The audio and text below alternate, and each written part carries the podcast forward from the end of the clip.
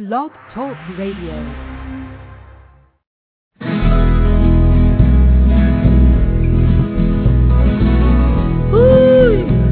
Eh, Papa Kaopio, mahalo na milyo kaya lang ka rose. Yeehaw! Himene ka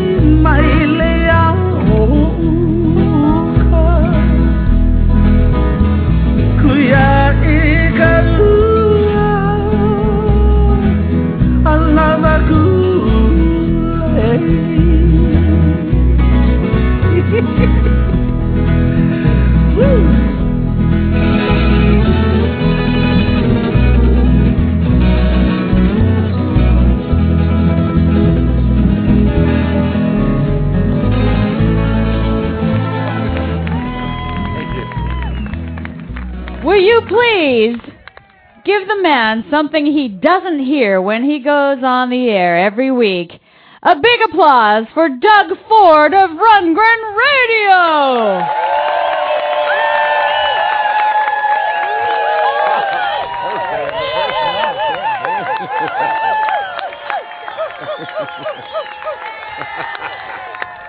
All right. Oh, you think I could play guitar or something? All right, uh, hey, whoa, whoa, whoa. All right, so here we go. Welcome to another edition of Rundgren Radio. We're here live at Toddstock 2008. Why y'all? Yeah, there we go. All right, we got lots of fans here.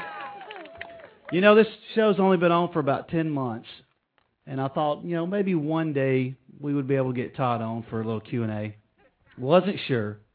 I knew we could get a lot of people on, but I wasn't sure about Todd. But I never in a million years would have imagined it would be behind his house on his property with his family and his extended family, his fans. This is quite a night. We're going to be doing a Q&A with Todd right now. His fans are going to ask questions. It's going to be quite a treat for you at home. We wish you were here, but um, you're not, so you're going to get to find out what's going on with us and hear from Todd tonight on RundgrenRadio.com. But before I get into that, I wanted to make sure that I recognize the heart and the brain of this whole event. A special host for everyone here. Michelle Rundgren has done a fantastic job. Let's hear it from Michelle.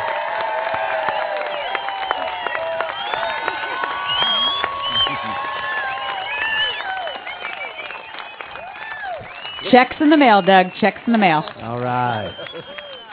All right, I want to thank Robert Frazitu and Primal Sound for helping out with the sound tonight of tonight's show. So let's get started. Here's Q&A with Todd Rundgren. Well, Yeah, I'm here. I'll go ahead and start it, and then we'll. we'll is, is there somebody up there who wants to ask a question already? I'm right. Okay. I'm right here, and Okay. my phone is ringing. Okay. Oh, Great Lord. timing. Okay. It's Veggie Girl up here. Veggie Um, girl, how you doing? I'm doing great. Cool. I actually, Getting enough tofu? I am. Good. Thank you very much, and I'm really um, just making a comment to thank you so much for having us here. Um, Thank you. Thank you. I, we put you all to work, and you made the place look really tight. It's just been an amazing. it all worked out. It's been an amazing opportunity. You've allowed us into your home, and the Rundgrens and the Grays have been awesome. So I I just want to thank you for music that has changed my life, and I just want to thank you more than ask you a question. So thank well, you. Well, thank you. There you go. Hello, Todd. This is Jeff Braverman from San Diego. What's up, Jeff? How are you? Good. Um, Want to say thanks also, but I do have a question, and it is a song that is on a bootleg called Cowboy Monkey. I don't believe it's you, but a lot of people think it is. Sounds like a great song. No, it does. From the type, like a monkey in a cowboy suit, maybe. Um, Cowboy Monkey. cowboy monkey. I Yeah. no. And it's yippee i o ki a cowboy monkey. You know, something. I did write a song about a monkey, but it was called King Kong Reggae. So okay, so it is Not not you. I'm not good. pandering here. That's I- not necessary. Can I ask one more question? While you're there, why not? At the time you were doing um, Badfinger, you were producing that album. Did you have any relationship with George Harrison? Because I have read in the past uh, that he was a little upset at the whole situation, you taking over. True or false? Uh, that particular interpretation is false. George, um, here's the actual story of Straight Up, the album. They started working with Geoff Emerick, who was the Beatles engineer for like Sgt. Pepper and stuff like that. They completed an entire album, and the record company and the Beatles or whoever was involved in decision making was not especially happy with the result. So George decided to take a crack at it. The problem with that is that George had developed this particular kind of sound that everyone is familiar with now, with that uh, Phil Spector had some influence on. So he recorded some tracks. I think they recorded about four tracks or whatever, and they had this completely other sound. And then they then he got too busy with the uh, concert for Bangladesh record. They had already recorded, done the event, recorded it, but he just got caught up in mixing it and stuff like that. He had no more time to work with Badfinger, so that's when I got called in. And from the time they started till the time I got called in, probably a, a year had elapsed. so we went in, and we recorded some new songs, probably six or eight, I don't remember exactly. Some new songs. We took some of the Geoff Emerick songs and tarted them up, and took some of the George Harrison songs and tarted them up. In particular, um, re re-recording the drums or adding another drum track because from my standpoint the problem with the George Harrison tracks was they were using that sound of uh the sound that they got that the Beatles got the, sort of like the end of their recording career in which the snare used to be live but now they were putting towels on everything so it had this real thuddy sound not very live and I didn't particularly like the sound, so I had most of the drums re-recorded. We would add other parts and things like that, and then I took the George Harrison songs and the Geoff Emerick songs and this and the new songs that we were recorded, and then I mixed them all and it went out on the record. And the problem was not with George, it was with me, because George Harrison got production credit on day after day after I had. He essentially, I, I did meet George Harrison. It was a listening party for the album for Bangladesh. I actually saw the drums that they recorded, that Ringo recorded on, which had towels all over them. And, uh, and he said he just didn't have the time. He was done, and I should do whatever I want, use the tracks or not use the tracks. So I was, I was a little miffed when he wound up with the sole production credit for Day After Day. Wow. Okay. Thank you very much. And there you go. Hi, Todd. It's Shanna Raleigh. We Hattie? what? Howdy. That's my name. Don't wear it out. Uh, we're from Arizona, Colorado. I took my husband to see uh, the new cars, and we were wondering. I wanted to show him who you were, but you showed us who the new cars were. Can you explain that? Um, certainly can. Uh, this uh, proposal came to me uh, first indirectly and then directly from Elliot Easton. We sat down, and I had worked with Elliot before on uh, an album by Jules Shear called Watchdog. And also, we had played uh, on the same stage together in the late 70s, early 80s, uh, a couple of times. So I knew Elliot. and they wanted to reform the new cars, but uh, reform the original cars. Sorry, and Rick was just not into the idea. Apparently, he never did like touring. And since he wrote all the songs, he had all the publishing and got all the money and didn't have to tour.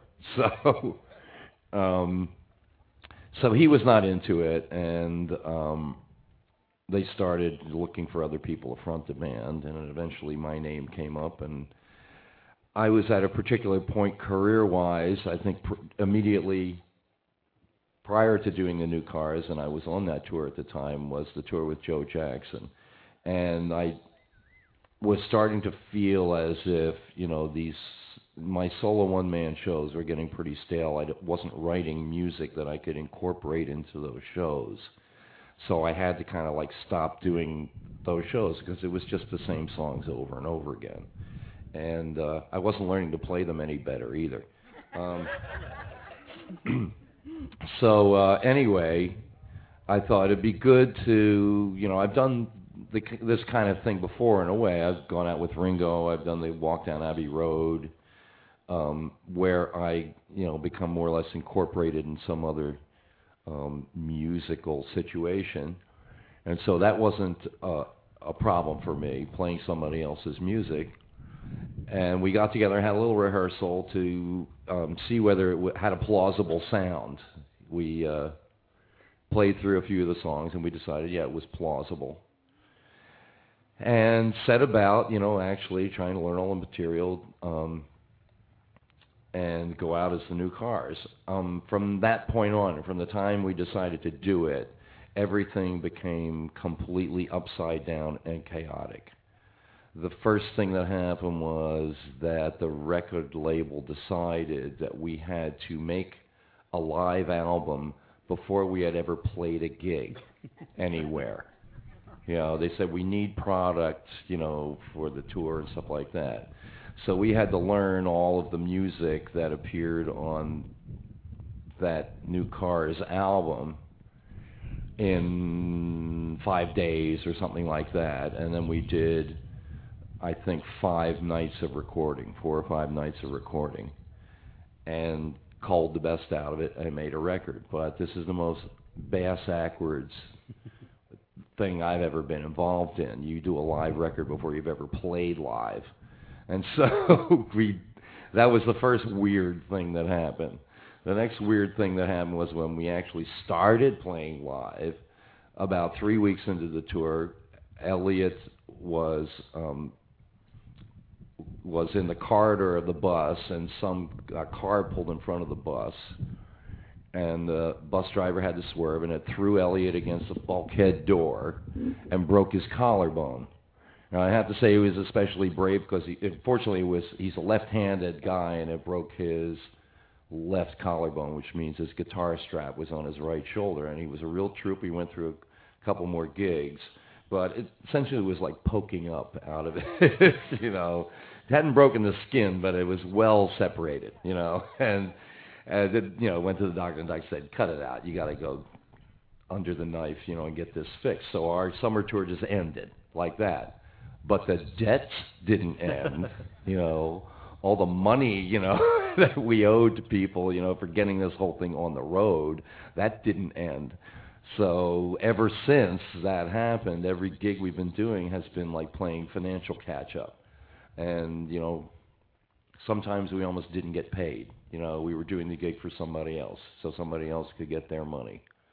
And after a while, no matter how much you like the music, it's just impractical, you know.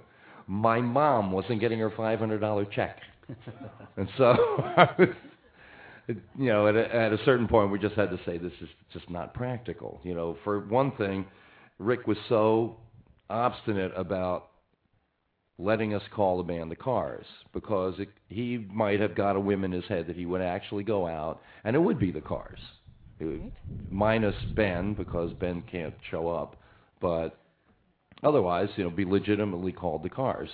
So he refused to ever let us use the name the Cars. We were called the New Cars, and most people said, "What the hell is that?"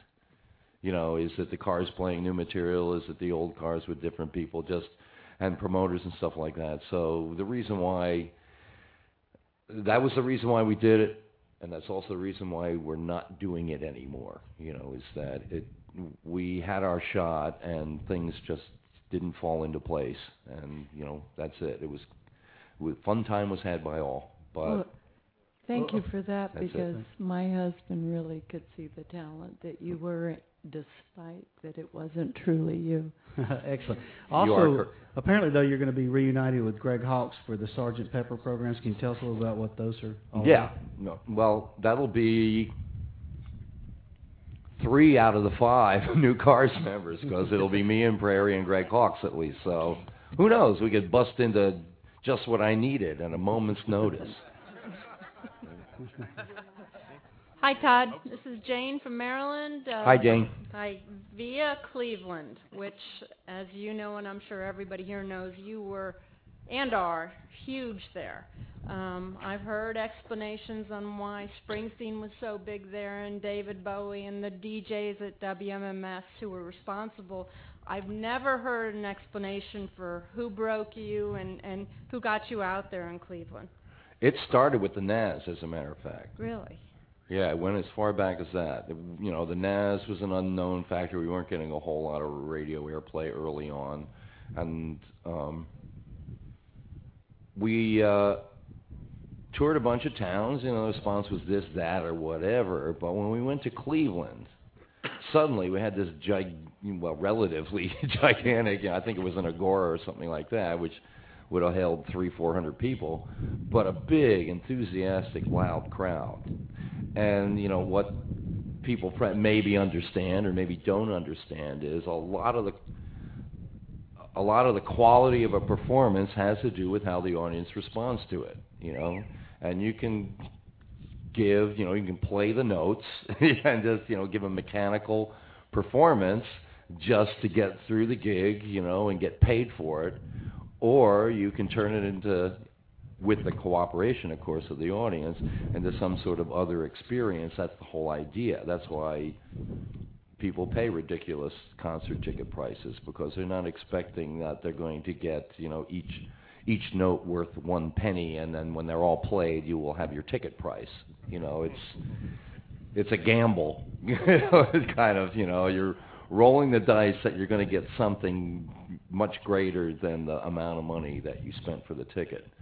So that was the great thing about Cleveland just from the very beginning. You know, the way they responded, even to the Nazz when I was nothing but a guitar player. Excellent. Thank you. Thank you. Hi, this, this is Chuck. Wow, and there's an echo. Um, I'm from the, the other side of Ohio, Cincinnati, and have caught you there a few times. Uh, never at Bogart's. The Uh, bottom side of Ohio. Yeah. exact. Well, that that works. That works too. Um, and yeah, and you didn't miss anything at Bogart. Oh, I know. I went plenty of Miserable for everybody. I, we heard you on your 51st birthday, and you said, "Isn't it great to not be a Bogart?" Yes. And that's the one line I remember. Um, I've listened to your music since uh, early 70s, and and I've been an instrumental focused person. But you're one of the few people whose lyrics I listen to and pay attention to. Uh, probably one of two or three actually. And um, a lot of them have, have had a lot of impact for me at various stages of my life of of um, just some of the directions you go. I'm curious who, like some books and authors, might have been that have influenced you over time, and maybe what's on your reading stand now, if anything. Or Well, books are not um, necessarily or particularly uh, an influence on on my lyrics. Of course, the subject matter may have come from a book or something I read, but lyric writing to me, and I never really thought it would turn out to be that way, but it is poetry, and I had to learn the rules of poetry in order to become you know, qualitatively, whatever kind of lyricist I am, to be able to express things the way that I wanted to. And in that sense, my influences are other songwriters, you know, are not authors. They, you know, it goes as far back as, you know, my seminal influences like Gilbert and Sullivan. And the a way that unusual words are woven into the lyrics, and um, and Sondheim or you know even classic songwriters um, of the 30s and 40s, and songwriters of today like Elvis Costello who understand um, what you can do with words besides simply having some vowels to pronounce over a melody. And um, in that sense, I, uh, at a certain point, I would have maybe taken a little umbrage at being called a poet because that's so gay. but um, but I do take a certain amount of pride in my lyrics in that I don't just dash stuff off in the end. You know that I really kind of try to, as well as trying to get the meaning across, try and select exactly the right word, the word that sounds right when you sing it, but also the word that completes the meaning. So in that sense, yeah, it's um, a lot of people don't understand. Even other, even songwriters don't understand that to be the complete songwriter, you have to be a poet as well. Okay, thanks. Yeah, I remember Laura Nyro was one person you mentioned as well. Well, that's you know, ob- quite obviously yeah. she Yeah. she had a big influence on me, and it was the way that she would sometimes invent words, you know, to, in order, and somehow even an invented word had uh, had a meaning to it. And you take the other extreme, like you know, Cocteau Twins, in which it's just all babbling, and but somehow you think it means something when you got to the end of the song.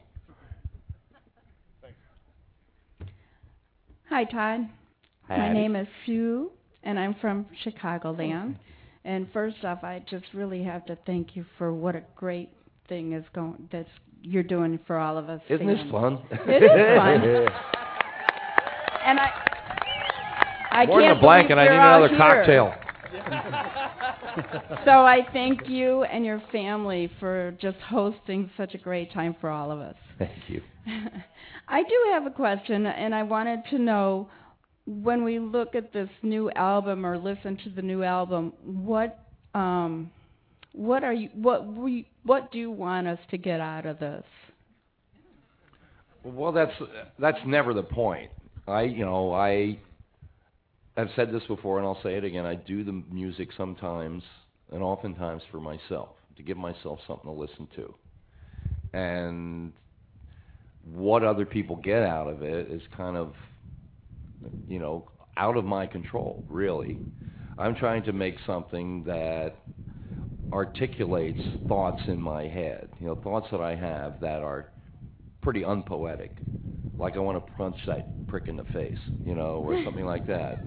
Then you got to find, a, you know, a more sophisticated way of expressing that idea, you know. But it's something that I, you know, feel. So what So- was your general thought on this? In this particular record, Yes. you know, that would be like divulging too much since I haven't played it yet and you haven't heard it yet. All right. May I ask you one more? Sure. All right. I always have wondered what your thoughts were when people say Todd is God. It's an easy rhyme, is my thought, you know. Well, that works. Thanks. Not a lot of imagination is what I think, you know. Hi, Todd. This is Ralph Garcia from New Jersey. Ralph. Good evening. Hi, Ralph. How you been? All right. Thanks very much for giving me the best vacation of my life. Oh, I have to make an announcement. You know, we're about to run out of beer. So while you're out tomorrow, everybody pick up a case. All right. All right. We'll have plenty of beer for Sunday, but we can't get any more kegs, and we've been going through it pretty good. So I don't know why I said that while you were up, Ralph. But in any case, No idea whatsoever. no, okay. Um, I've heard a couple of different versions of the story of how the Gibson SG Fool guitar made its way from Eric Clapton into your hands. And um, I know that you don't have the guitar anymore. Can you Mhm. just ga- take us through the whole process of how it went from Eric to George and eventually to you? Well, you uh, blew the beginning of it Oh. already. You know. Uh, anyway, Eric. Clapton, as everyone knows, during the you know the salad days of the Cream, um, or were they just called Cream? I can't remember. But in any case, um, Eric had this guitar that was painted by uh, a graphic. You can't say company. It was everybody was just like a hippie consortium in those days and they painted this very colorful guitar with a little cherub on it and stuff like that. Everyone recognizes it when they see it.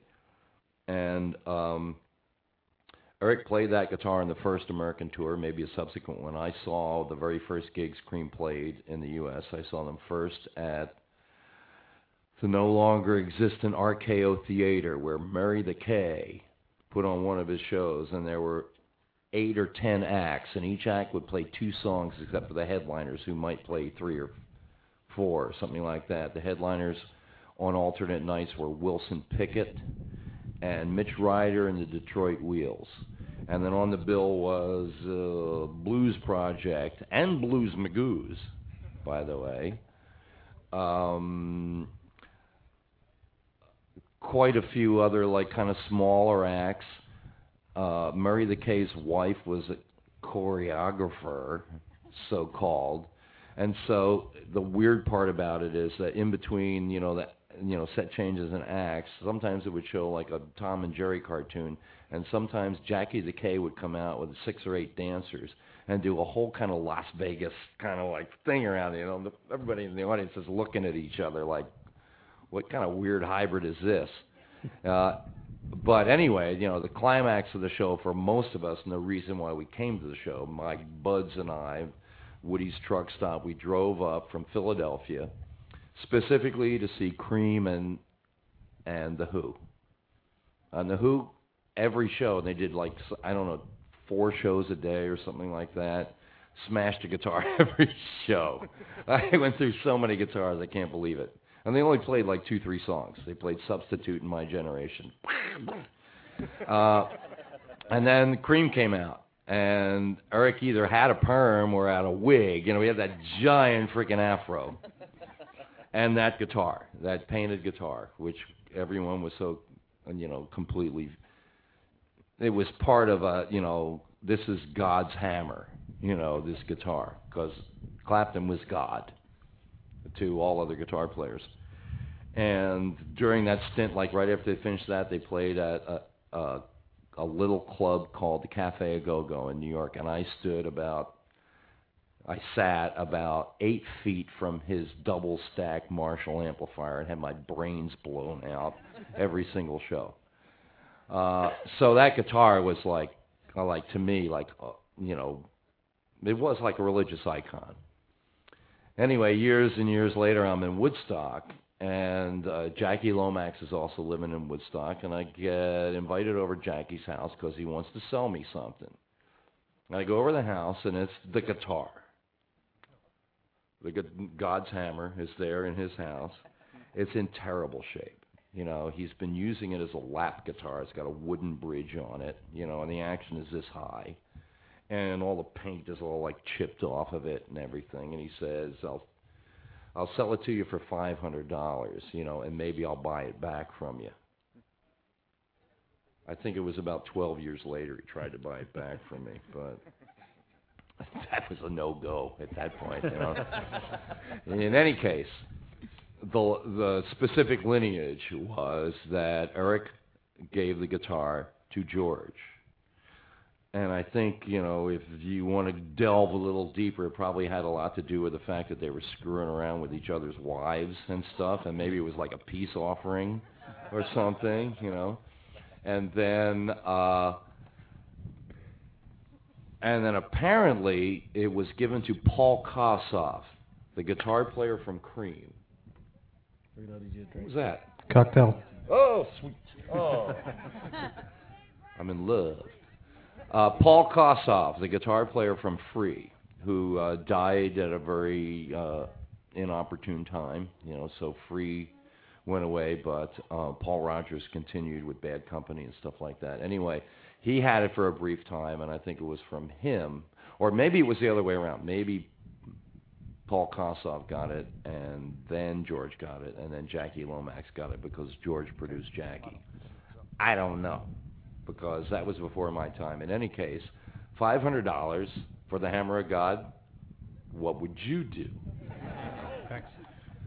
And um, I had the paint job restored. Uh, Eric had played it so much that all the paint had been worn off the back of the neck, and so much sweat had permeated the neck that the wood had rotted away. It was like balsa wood.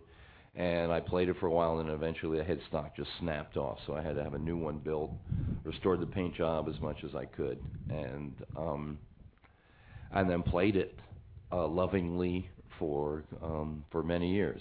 Uh, a little anecdotal side bar for you people who are tech freaks or whatever.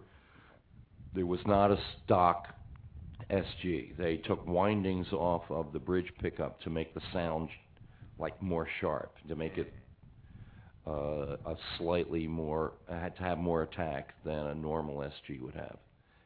And that's the story. Thank you, brother. You're quite welcome. Hey, Todd. Yes. David from Redondo Beach, California. Hmm. When it Hi, comes Danny. to technology, thank you. When it comes to technology, it seems that you've been on the cutting edge, whether it's and you've embraced it all, whether it's synthesizers or video or the internet or the web, whatever you want to call it. What's exciting to you now? What's on the horizon? What juices you up when it comes to technology, whether it's um, guitar or pr- sound processing or I'm over anything? technology thing. Are you? Can't you tell? well, you know, the kind of stuff that I'm into now, you know, again, you're right. I'm still a little bit ahead of the curve. A lot of the lighting in the house, which we have yet to get working because it is so complicated and cutting edge, is this new, you know, all digital LED lighting that can be any color, and and you know, each one of these units consumes like one watt of electricity, and they last for 20 years if you ran them 24 hours a day. So in that sense, of building the house, getting involved in the house project introduced me to a lot of technologies, old and new. And um, you know, I'm still kind of trying to thrash some of it out.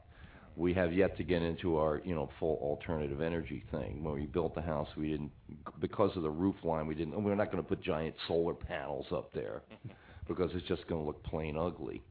But until they make copper colored, you know, curvable solar panels or whatever, you know, so you know, we've been thinking about wind. Our problem there is that we are on the flight path of migratory birds, and so I think there's a pro- there may be a problem with getting the wind thing together. But we are going to discover one way or another how to get you know the the energy part of it as well. You know, are, we're trying to keep the consumption part down as much as possible. You know, with the light, you know, with all low voltage lighting and things like that. But we want to get you know the electricity production part of it involved as well, so that you know we don't have to pay that stupid electric bill, which is mostly the pump in the pond at this point. So. Thanks, Todd. My pleasure. Take care.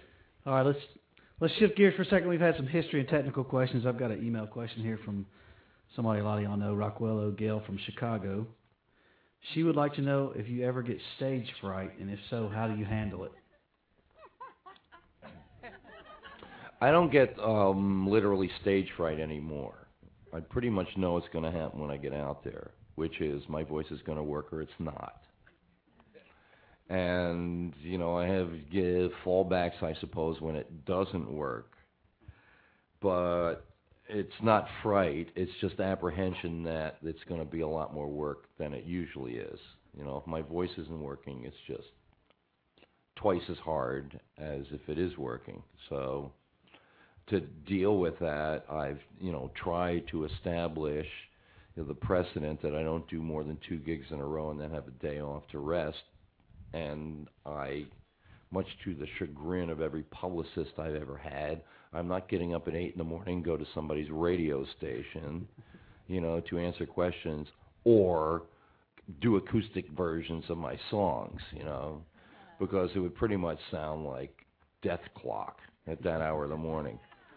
So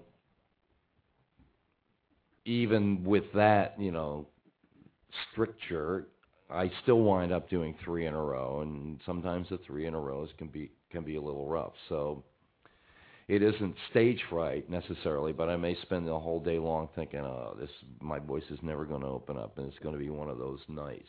So stage fright, no. I think it's maybe because I have so much confidence in my audience, you know, because they've heard me at my worst, you know, and so I, you know, it may may be a new low. I don't know this tonight, but I think I've already established that low bar. I believe it was in Santa Rosa one night uh, when I had no voice and I got so freaking drunk that I made about every third word. But I think everyone was so amused that, and I'm not doing that again soon. All right? Okay. She had another question that all fans, I'm sure, want to know. Speaking of your voice, do you sing in the shower? Yeah, one of the things about this new house is that my space, my room and stuff, that's it's the last thing to get finished. You know, it's like dad gets the last piece of chi- the big piece of chicken or whatever. You know, I don't know. It's you know, and everything has kind of you know, it, it, nothing has gone wrong in there, but things that were supposed to happen have never happened.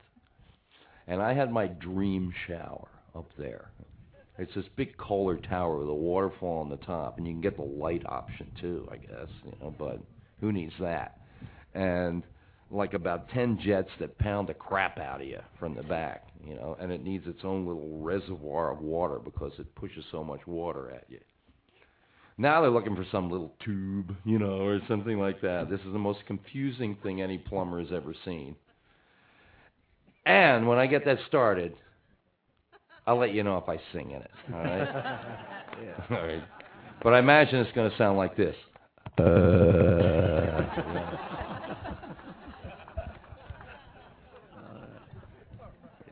Okay, we got another one. I've uh, soiled myself. Right. Good evening, Todd. Uh, this is Chris. Chris. I'm here from Washington, D.C., and I wanted to first add my thanks to all of the expressions of gratitude that you've already gotten for I, what I can only characterize as a once-in-a-lifetime opportunity. You're right, because So- I ain't doing this again. I can't imagine. I can't imagine you do it the first time. So thank you. Thanks to you and to Michelle. you and guys will have to take the torch on from Thank here. you. know.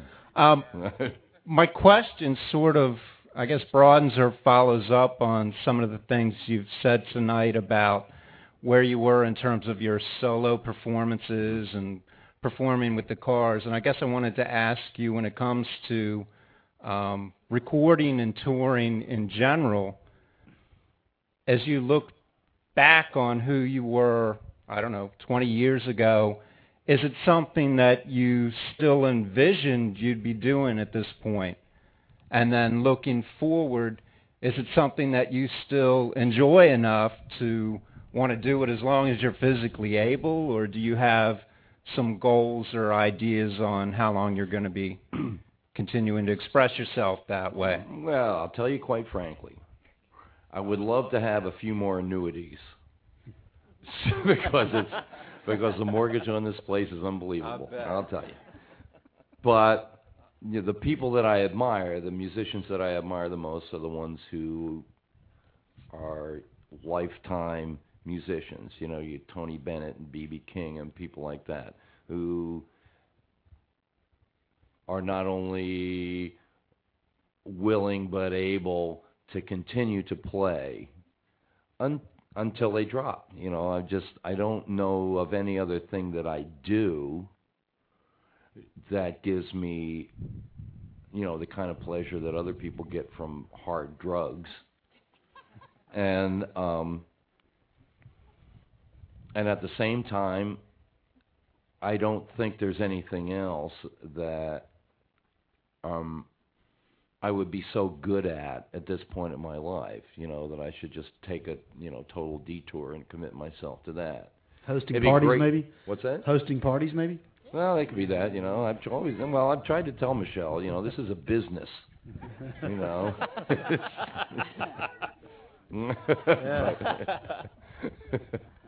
and uh, you know, there are there are other possibilities as well. You know, I've always thought, you know, it'd be fun to work in films, but if you've ever been on a film set, you know, that myth is gone. But it's another way that you could do something and maybe um create more options. After all, it's got to be a lot easier to just you know walk on and say one line than to play for an hour and a half. So uh, it's not as if I don't consider other things. I don't think consider that other things m- I m- I might have to do as time goes on. But at this particular point in time, you know, I'm, I figure I in the performance context, I feel as good as I've ever felt. I you don't still enjoy like, it as much as you always have? What's that? Do you still enjoy it as much as you always have? thought I mean, said I've seen that. some people. I thought I thought I thought, I thought I compared it to hard drugs, you know, which most people enjoy. You know, I think I said that already. Okay, thank you. but yeah, you know, if you're talking about in the future, yeah, this is for the foreseeable future. This is what I got. you know. Hi, Todd. I'm Kelly from uh, North Carolina. Hi, Kelly.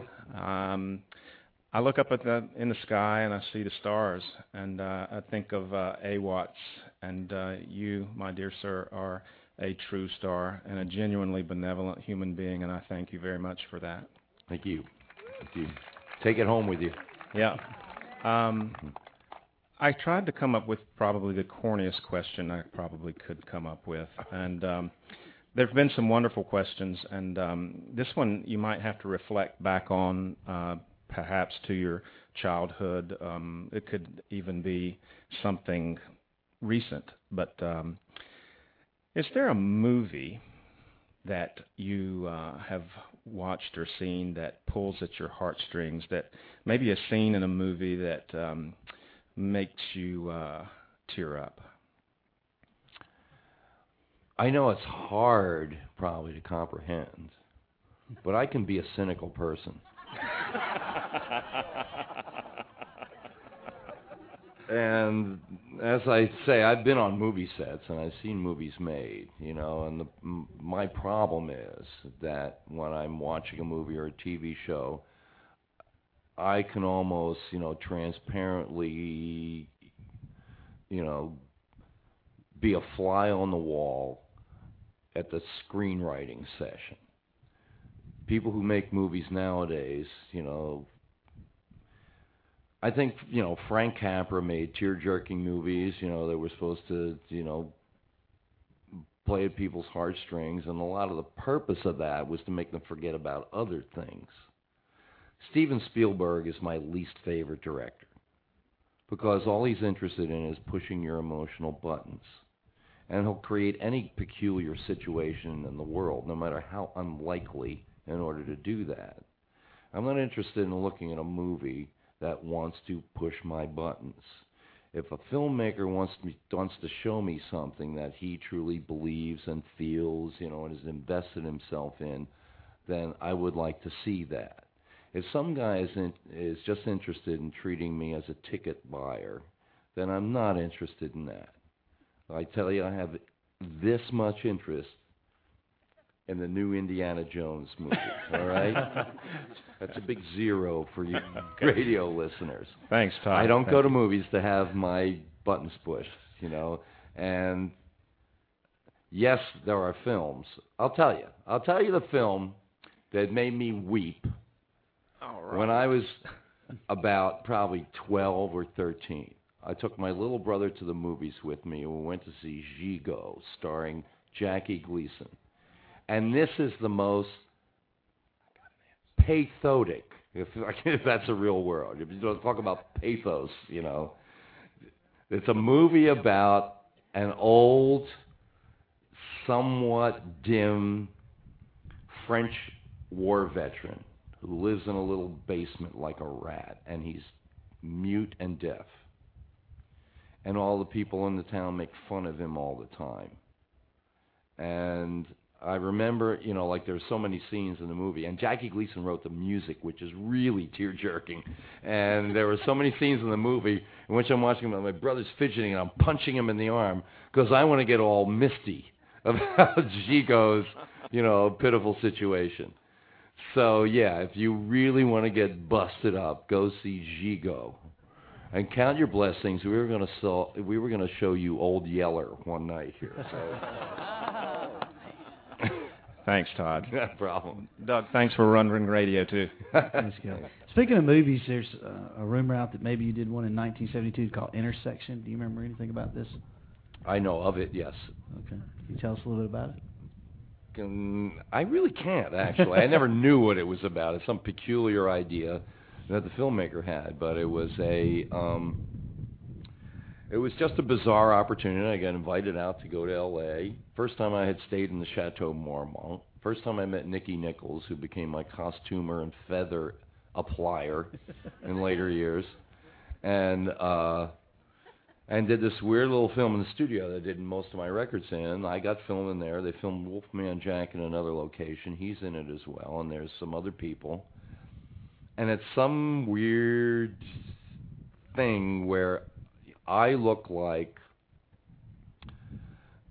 I look like I got fired from uh, David Bowie's band, but they let me keep the costume. um, I had these, you know, it was Nicky's first, you know, assault on my body. you know, probably not in the way that he imagined, but he was applying all these rhinestones to me all down, you know, the chakra points. And ran out of eyelash glue and said, give me some glue." So they went out and found some crazy glue and applied the rhinestones, and a, big blisters formed under the rhinestones after the shoot. And I got on the airplane, and they were still stuck to me. I couldn't get them off, and I have scars everywhere. One of the crazy glue little rhinestones went. So. Uh, no, I can't tell you what it's about. I can only tell you my personal recollection. well, did you do acting in it or just music? What's that? Did you? Act? I was just supposed to sing Wolfman Jack. I was singing Wolfman Jack in like a silver lame suit. It was like the weirdest thing. I mean, Wolfman Jack was supposed to be a kind of a Motown kind of thing.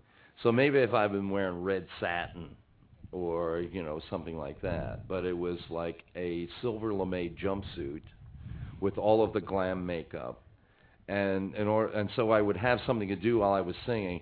They had me hold the uh, the kind of the remote for the tape machine that started and stopped it, which I'm dangling in my hand like a purse. so that's all I remember. Hi, Todd. My name's John Battiato. Hi, John. Your music has always had influence on my life. And a silly question: Is Lockjaw actually your invention? The story, my invention? The story of Lockjaw. Did oh you yeah, invent it's my it? invention. I think that. I don't think the Germans have such a horrible story. Okay. I mean, Germans are a cheery, you know, light-hearted people. All right, that's cool. Thank you, So, Todd. no problem. Man, you're sick for having all these people here. yeah, we, you should hear the conversations we have when you're not around. yeah, you've been Well- cooking most of the food. I'm Bill Jack.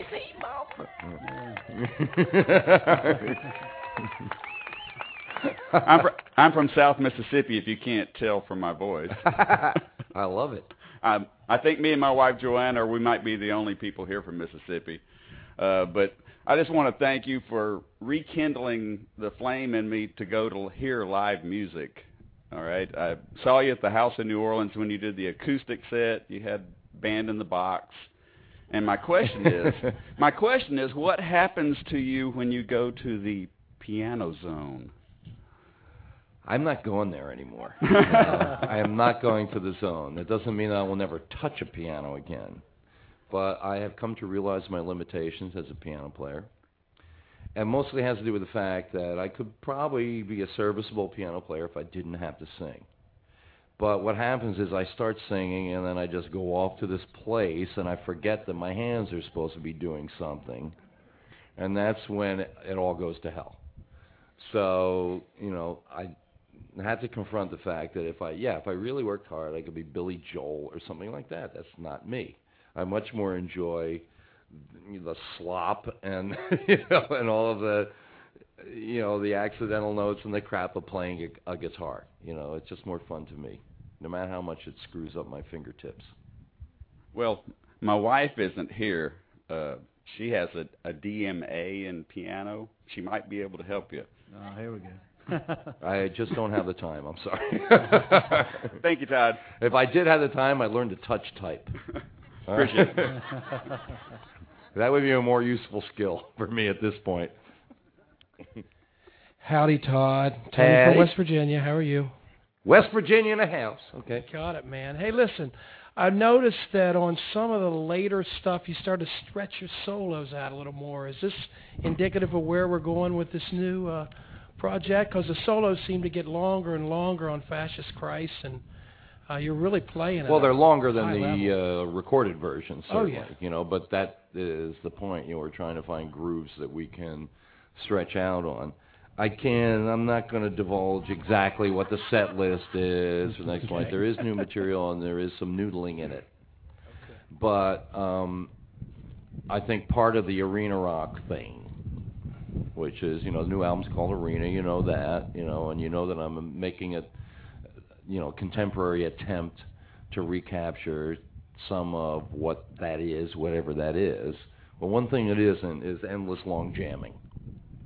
You know, it's big. You know, you don't want to lose the audience's interest. You want them pumping their fists and waving their lighters. You know, and flashing their tartans or whatever it is in whatever part of the world. You know, but that's the whole point. You know, is of this particular record is that you know the solos are supposed to be concise and melodic, and then you get on with the song.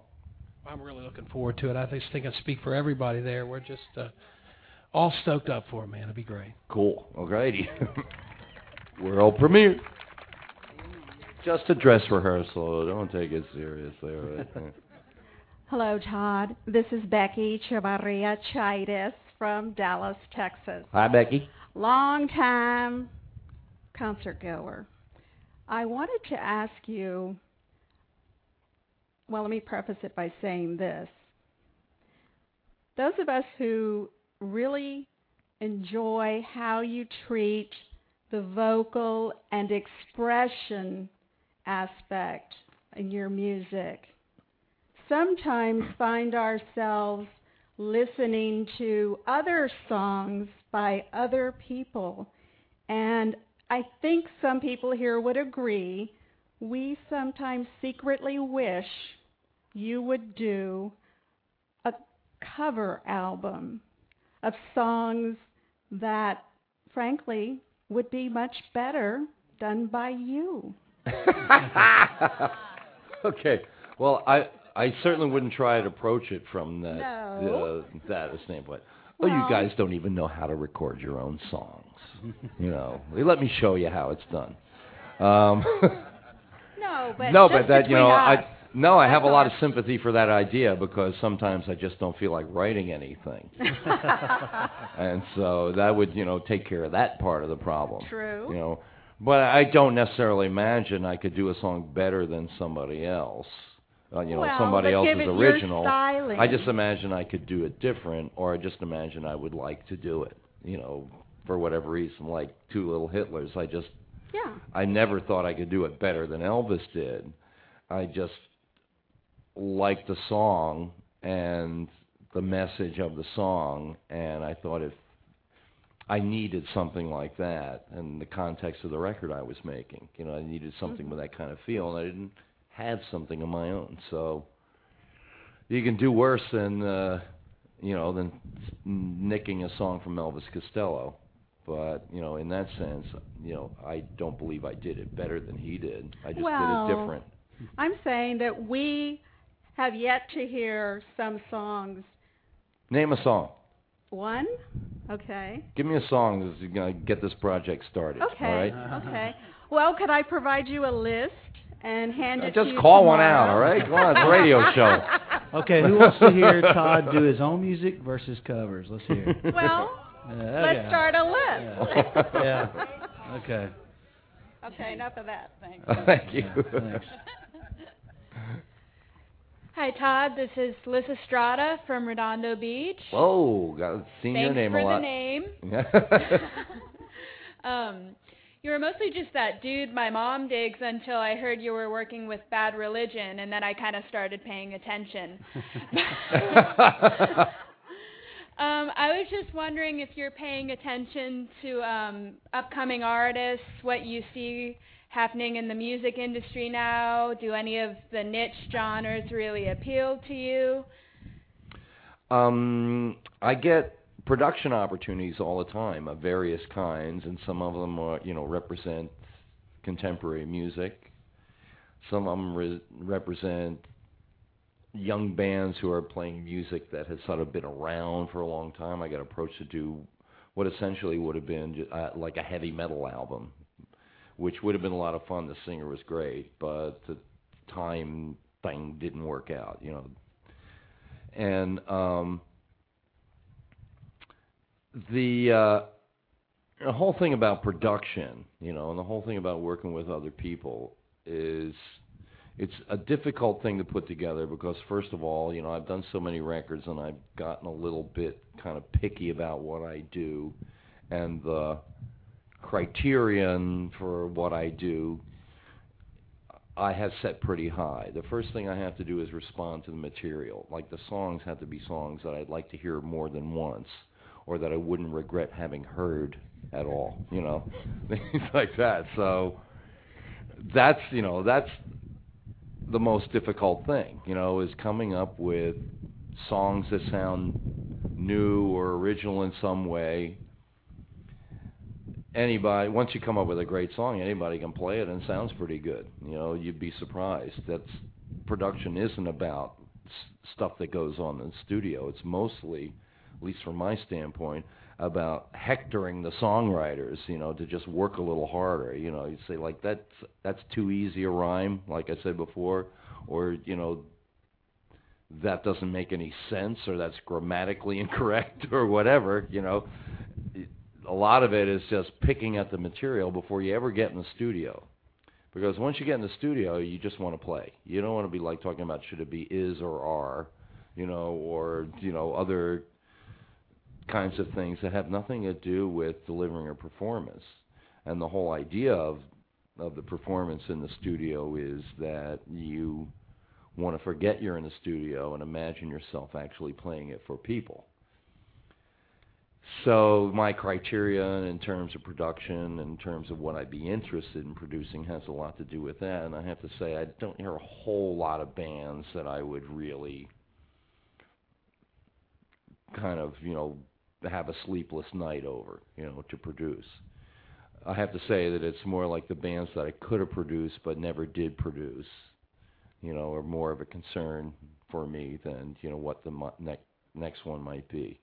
I had pro- I had an opportunity to produce um, Talking Heads, but I was already doing a project at the time and couldn't do it, and then so they got Eno to do the record. So that would have been if it hadn't done anything for the career, it would have been fun for me, you know. you know, and I I'd been in, you know, there are other people in the music business whom I admire and who also have some admiration for me where my name has come up and maybe it just seemed like it'd be too creepy or something, you know, like that, you know. I actually I heard from Pete Thomas that my name came up in context of producing an attractions album, Elvis Costello and the Attractions, and I would have killed to do that.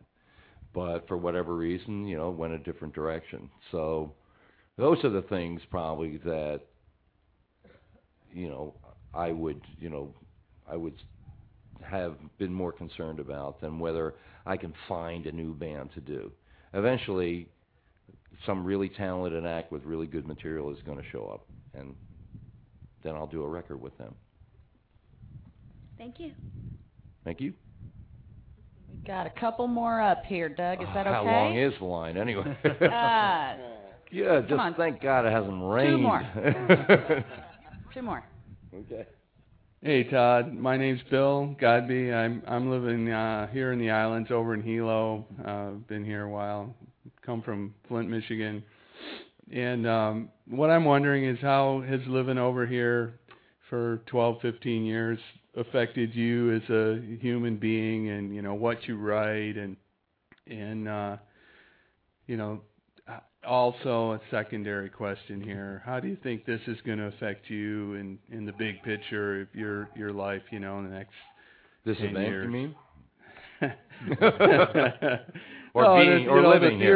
of of there's a relationship between the angst you experience in your everyday life and struggles uh you know paying bills and so forth in Mhm. terms of your creative Oh, yeah. output Okay. and being comfy and Oh, I oh get your drift. God, All right, know, all right, all right, I you get your watch drift. you right, sit yeah, there in the morning and Okay, all right, don't rub it in. All right, so expound on that, and I'll be happy. And man, mucho mahalos to this event. This is tremendous. There's nothing to compare this to. This is just awesome. Thank so, you. Thank you very much. Thank you very much.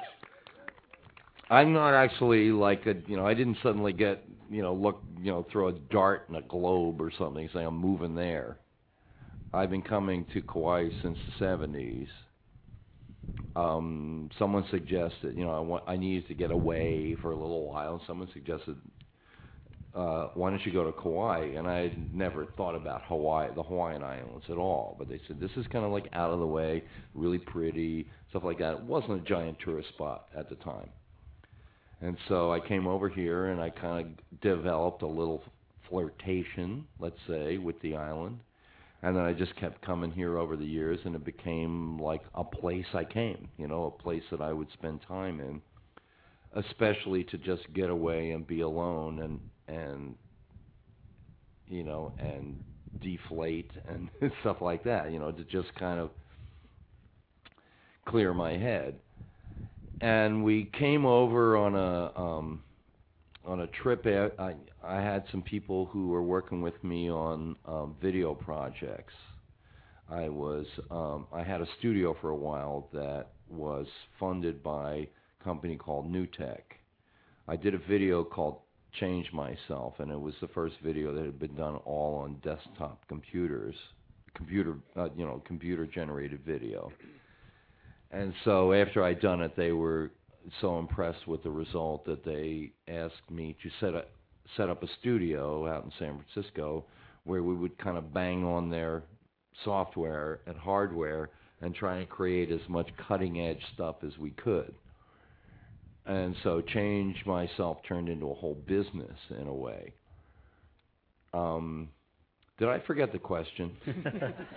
he actually, I think he wants to know why you don't play Hawaii very much.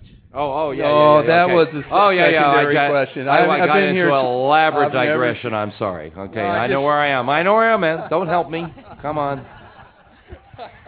So anyway, we had, uh, you know, there's this, this event called SIGGRAPH, It's a yearly symposium of computer graphics, and back in the late 70s, early, well, no, the late 80s, early 90s, you know, was still computer graphics is relatively new. Now they have like, you know, hundred photorealistic people battling Neo in the in the Matrix, you know, and stuff like that. But in those days, just to get something, some anything that looked believable, was a feat.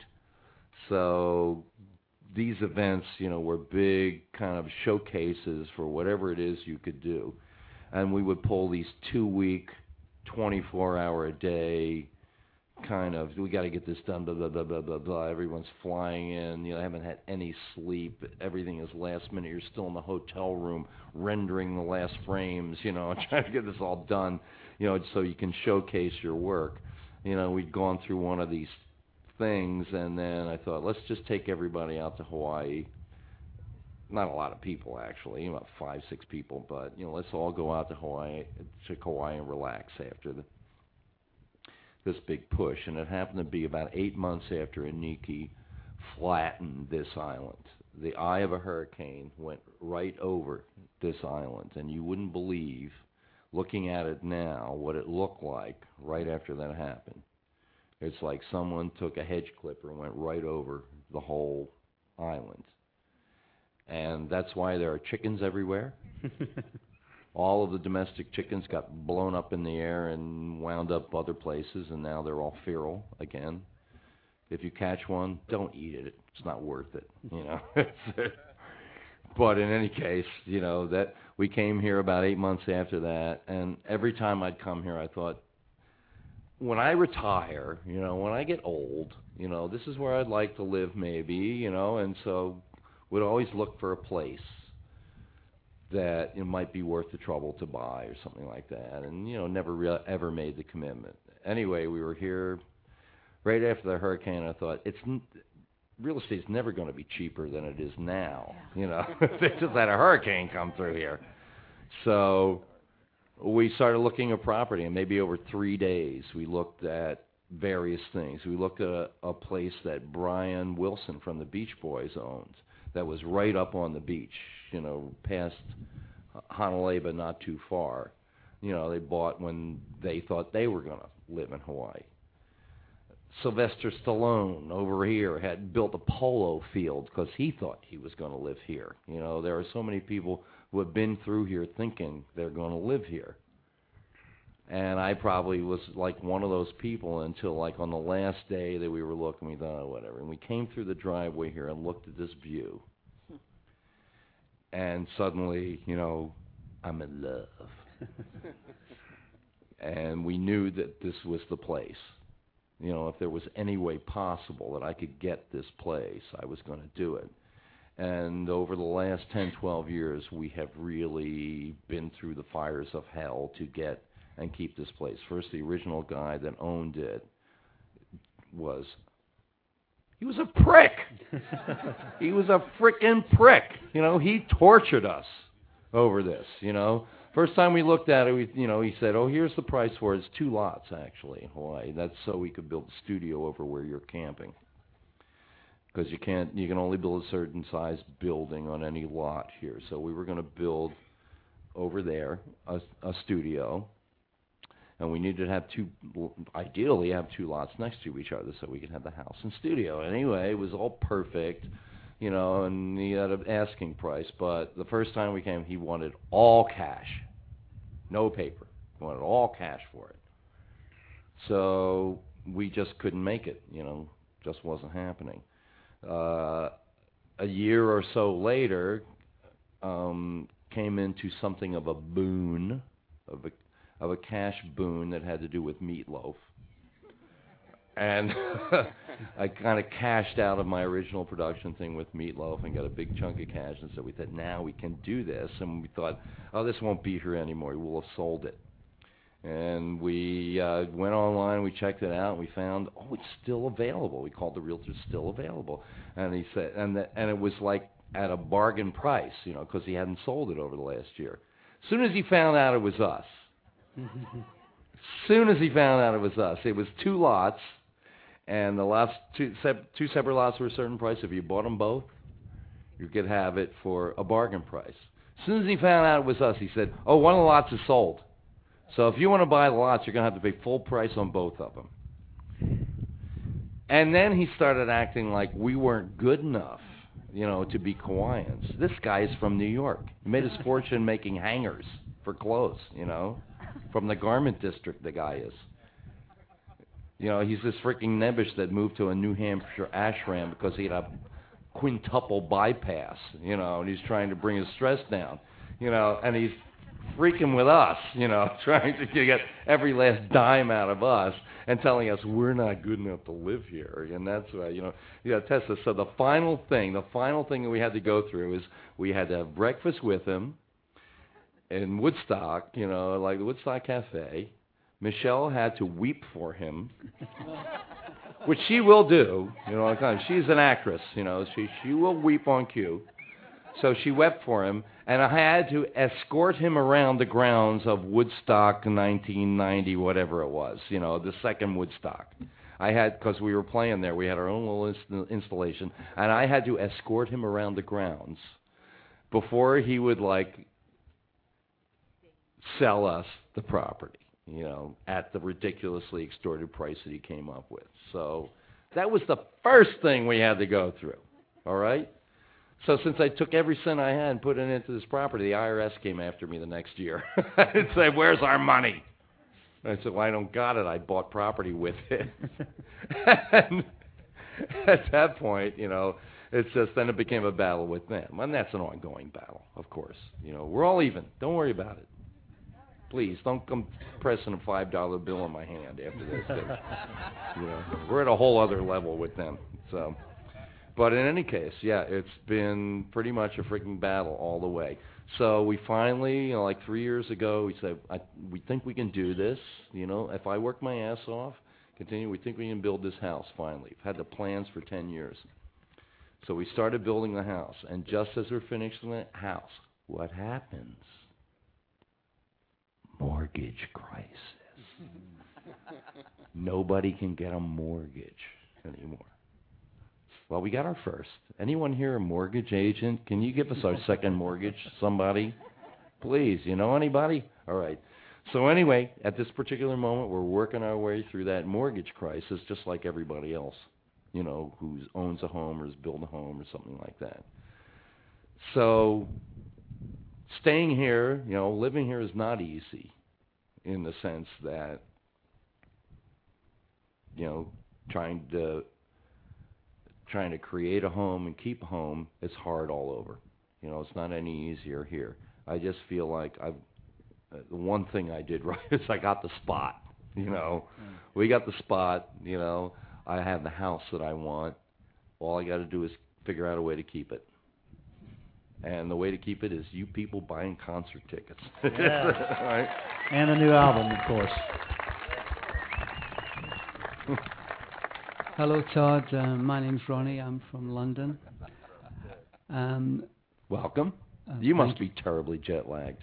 Not at all. I've been here, for, been here for a week. It's been absolutely the best week of my life so far. Um, now, you since I first fell in love with your music in the early 70s, you've covered topics as diverse as um, uh, cremation and making coffee. Mhm. And uh, I, I wondered, um, uh, as a perhaps a rather predictable final question for the Q&A session, um, what has been your most favorite song and why? Um, oh, I suppose the most predictable answer would be, they're like my children, and I love them all. Um, I don't dwell a lot on material that I have done. You know, I've got 13 new songs that I'm trying to remember the lyrics for, and I'm so totally possessed with that at this point that you know I it it's just hard to focus on other music. It's hard to remember other songs right now. Um, you could say that I might have a favorite of the new songs, and um, I'm not sure whether I should divulge what it is at this particular point because that would be like giving something away, you know. We So won't tell anyone. I would Go say on. I'm say my favorite song is likely to be one of the new ones you'll hear on Sunday. There you go. Okay. And why? Pardon me. And why? And why? It'll be the one that gets the best reaction. Okay. Thanks from everyone for watching. Thank you've you, done and say hi to all my London friends when you get back. Will all do. Thank you very much, Todd. Thank you. Love you. Bye. Bye bye. That's what we've got up here, Doug. That's Bridget, do you have a question for Todd? Well, of course I have a question, but it's not very intelligent after all of these great questions tonight. But I have to ask because this is my one opportunity to do so. Mr. Rundgren, Mhm. when you are traveling on tour, how do you do your laundry? I don't. There you go.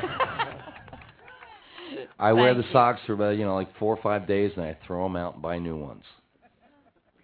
Otherwise, if I'm not on stage, I wear the same damn clothes every damn day. That's why they call me Pigpen. All right. Well, thank you, Pigpen. Thank you. Has anyone here seen the This Goes to 11 T-shirt by chance? Once or the twice. shows, yeah. A couple times. Very nice. That's all we got up here. That's All it. right, everybody. Very nice. Are we gonna have movies tonight? Perhaps. Right. Oh, Yeller. Okay, all right. Intersection. You got Gigot on there, Till? Um, the wailing and gnashing of teeth. Okay. All righty. Have a good evening, everybody. Tiki bar is open. Can, can everybody uh, stick around? uh, I forgot. The other bar is open as well. Hey, ca- Okay. yeah. Yolani bar, right? Okay. I'm in trouble. The other thing is that What? if you want to witness the traditional interring, Wait, let of Veggie your Girl meal- get out of the room. What's that? Oh, Let sorry, Veggie Girl leave the Right. room. The- the interring of the traditional meal that's going to happen very early tomorrow morning, maybe seven or eight o'clock, something Uh, like that. they said they're going to try and make it nine so that everybody can kind of Nine. see. Well, I hope it's cooked.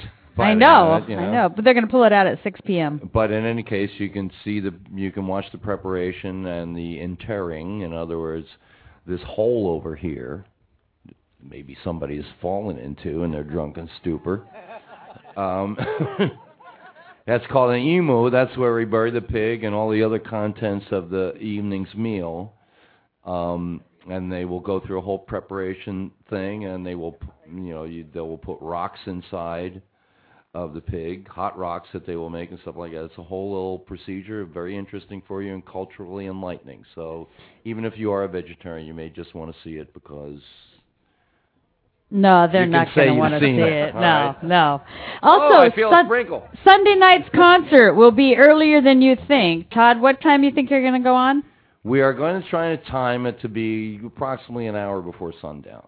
In other words, we want we need some daylight. So like 6:15, 6:30, something like Eh, that. It's a, somewhere between I think six thirty and seven Okay. tomorrow night. Dinner will be before that. Okay. No, not And tomorrow we- night. Sunday night. Sorry. Also, you probably haven't heard it from us, but we've had You a really no, oh, like Oh, both of us have said we're having a really good time too. Everybody's been really great, and we're and we're very happy. Yeah. Yeah. You have been far less trouble than our friends. Don't Nice. tell them that. Okay. You've been terrific. Actu- Thank you very much. Show's over. Okay, everybody Okay, hit the bar. Now we're done. Thank you.